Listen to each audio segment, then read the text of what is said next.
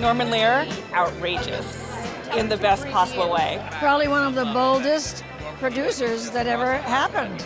I'm Julie Taymor. I'm a theater and film and opera director, and Norman Lear is my is my daddy. Norman Lear is actually the first one who gave me and my partner an opportunity to create theater twice. I mean, Norman has really reshaped people's thinking uh, about race, about you know uh, sexual orientation, about a lot of issues uh, before the larger public was ready. I think, and in that way, he's he's really shaped a lot of our thinking on a lot of those issues. I have always loved Norman and you know, but I've never respected him. He's made a lot of money, and he never picks up a check, and it's very embarrassing because because I'm lying, and he always picks up the check. But I love him. I'm very glad to be here tonight to celebrate this wonderful documentary about a wonderful guy. Thanks for joining us on the American Masters podcast. In this bonus episode, we share stories from comedian Hasan Minhaj and the legendary producer Norman Lear, recorded live at the New York theatrical premiere of our soon to be broadcast American Masters Norman Lear Just Another Version of You. Minhaj, a senior correspondent on The Daily Show, recounts the tremendous personal impact that Norman Lear had on his professional life and Lear, in turn, reflects on the impact we all must have on one another. For more on Norman Lear, tune in to your local PBS station for the national premiere of American Masters Norman Lear Just Another Version of You on Tuesday, October 25th at 9 p.m., 8 p.m. Central. If you miss it, it'll be streaming at pbs.org slash American Masters. I'm actually, I'm actually not. This is going to be a, a, a very nerd out moment, but I would be remiss if I don't do this. Okay. This is how I know God is real. Okay. So, um, my family is from a small town in India called Aligarh, uh, population 990,000. That's a small town in India, and my father immigrated from Aligarh to the United States of America in 1982. And we moved to this small town called Davis, California. and um, my dad, you know, when, he, when you, as a, as a son of immigrants, when, when you come and you roll the dice on this thing called the American dream, the last thing you want your only son to do is go tell jokes to people late at night in bars. and um, I, I, decided to be a stand up comedian at age 18.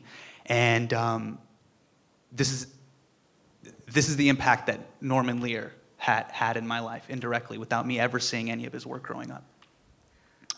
My dad uh, did not want me to become a comedian, and I, and I decided to, to, to become one, and I, and I was doing it for years and years and years.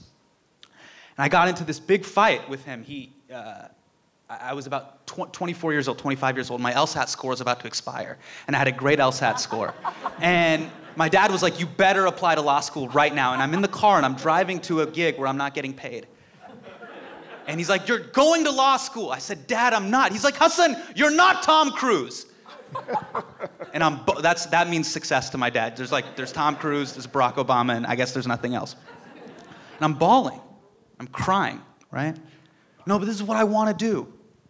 Three years ago, I do this uh, documentary series through Katie Bonham Chatou called Stand Up Planet. It's about stand up comedy around the world. It's basically Anthony Bourdain meets stand up comedy. We learned about uh, comedians in India and South Africa and the Middle East, satirists that are really pushing the boundaries of, uh, of, of satire.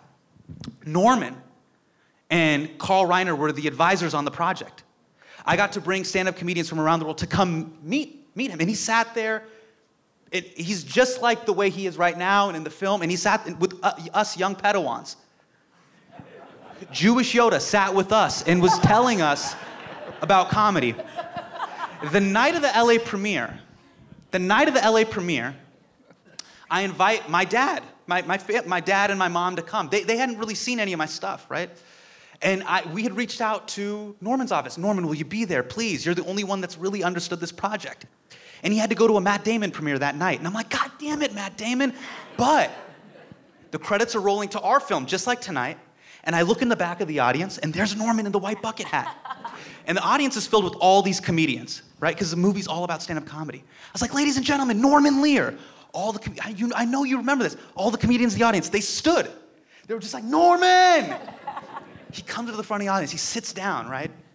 I'm freaking out. I'm, yeah, I'm doing what I'm doing right now. I'm freaking out.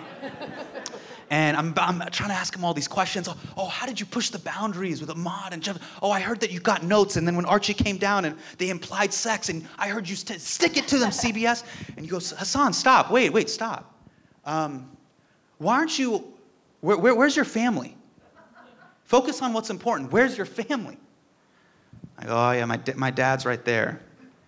And um, you turn and you said this to my dad. You go, uh, you know, Mr. Minhaj, your, your son has been working really, really hard on this film. And um, I think you shouldn't let him be a lawyer.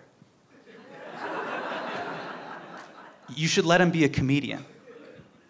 You should let him change the world.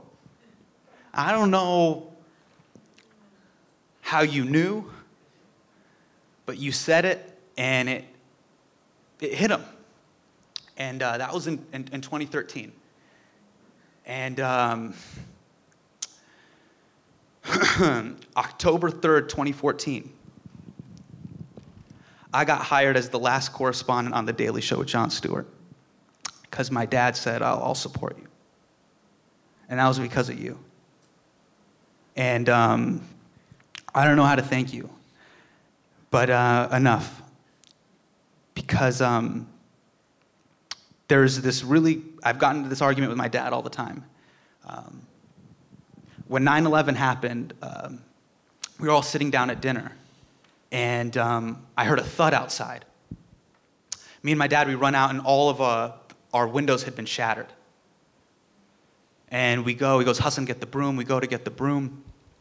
And um, I look at my dad, and he's not mad. And I'm like, why aren't you mad? You know, they just destroyed all of our stuff. And he goes, Hasan, ये तो price हम pay karte हैं यहाँ ke liye." Hasan, this is the price we pay for being here. And there's times that um, my dad would have these Archie Bunker moments, you know, where he would just say these things. And I, I refer to the show to tell him, hey, you know, Norman is the one who taught us to have the audacity as a minority to work twice as hard, to, ha- to ask for twice as much, not work twice as hard to ask for half as much. I just want to say thank you so much for giving that inspiration to me and to so many people.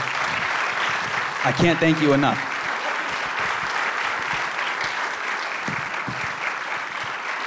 Now, truth to tell, I sat here all the time before you said this and said, How do I know this guy?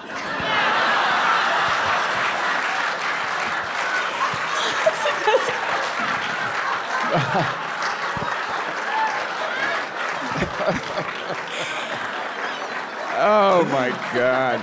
Here's what I want to, I've got to, give me a couple of more minutes. I got to tell you, I've, I've got to tell a story. I've got to tell a story. I mean, when you say this, I remember so well sitting around outside at that table and what I got from you. I didn't remember who the hell you were as you're telling this story, but I remember very well once you remind me. I made a film a lot of years ago in, in, uh, in uh, uh, Iowa, Greenfield, Iowa. It was called Cold Turkey on the 20th, and we had a great summer. Uh, a hundred or so of us from Los Angeles in this little town in Iowa and had a great summer. On the 25th anniversary of the making of that film in Iowa, uh, the city called me, asked if I could come and would I bring a couple of members of the cast. They wanted to celebrate the 25th anniversary of the filming of Cold Turkey in Greenfield, Iowa. We went in the film, in a montage where people are misbehaving because they promised to give up smoking the, at midnight the previous night, they're looking for their first uh, their, the first morning, haven't got a cigarette and, and pledged not to. Sm- anyway, they're misbehaving. I did a montage in the film. In one, but somebody kicking a dog, somebody screaming at him. And in one shot, maybe a second and a half in the film, a little girl is crossing the street on her way to school. She's got big glasses, she's carrying books, and a mother monitor who was a smoker, a traffic monitor, is screaming at her, screaming at her. Very funny little moment, a second and a half on them. 25th anniversary, the woman is there. She's now 31. And, uh, and, and she's got these big glasses to show me that who she is. And she says, Mr. Lear, that was the most, I can't tell you how important that was for me. I can't tell you. And uh, we hugged, and it was the sweetest moment. 20 years go by, I'm out selling my book two summers ago, and, uh, and I get a call from Greenfield. They, they know I'm traveling, selling my book. They would like to have a dinner for me. They want to name a marquee, a theater after me. And could I come? Of course, I'm peddling the book. And I go to, I, I go to Greenfield, and there's a big dinner. They have a, they name a theater after me. The governor introduces me. 400 people at dinner. It's just a great evening. But the hallmark moment was, the, that little girl is now 51 and she gets to me and she's wearing the glasses to show me she's and she says mr lear she says uh, on the 25th anniversary of, of uh, the film i told you what it meant for me to be that little girl in your montage and uh, i said yes she said you were very nice and uh, you were sweet but but you didn't get it and you're going to get it now i couldn't imagine what on earth she was she said, I read your book. I didn't have to wait for you to come here. I read the book. She said, when you were 10 years old and your father was in jail, you were in Woodmont, Connecticut with your family uh, in the one cottage that an uncle owned that they all could afford to be in because somebody owned it. And uh, and you were alone. Your mother and your sister, you didn't know where they were, and nobody understood what you were going through that summer alone with your dad in, in prison. But you had a blue and gray sweatshirt that you used to put on in the late afternoon and in the early evening. And in, the, in, and in that gray and blue sweatshirt, you felt stronger and taller and, and older and wiser and better as a, I mean, and you would walk to Sloppy Joe's, a place called Sloppy Joe's in Savin Rock, and among those strangers, you would feel uh, better than you did at home with your family in your blue and gray sweater, uh, sweatshirt. She said, You were my blue and gray sweatshirt. I wept, she wept, we hugged. But what you're saying to me caused me to think of that because each of us, I, I mean, I might have had 2,000 decisions to make directing a film in a strange place that day. And all I said was her, you know. And look what it meant to her. So I think what the, the message I get from that is each of us, in the course of our days, in the course of our lives, are responsible again and again and again for moments like that.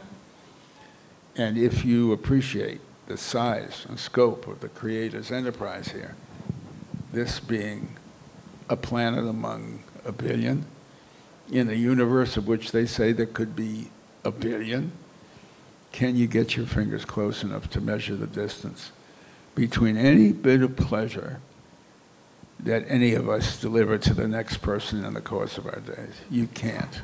It all, we all matter that way.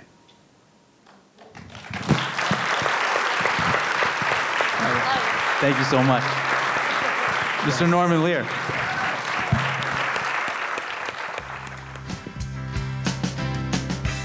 Thanks for listening, and join us next week for the final episode of Season 1 of the American Masters Podcast when we'll hear from Heidi Ewing and Rachel Grady, the two directors of American Masters Norman Lear, Just Another Version of You. And don't forget to subscribe on iTunes or Stitcher for future episodes. And visit the American Masters website at pbs.org slash American Masters. You can also find American Masters on Facebook, Twitter, Instagram, Tumblr, and YouTube.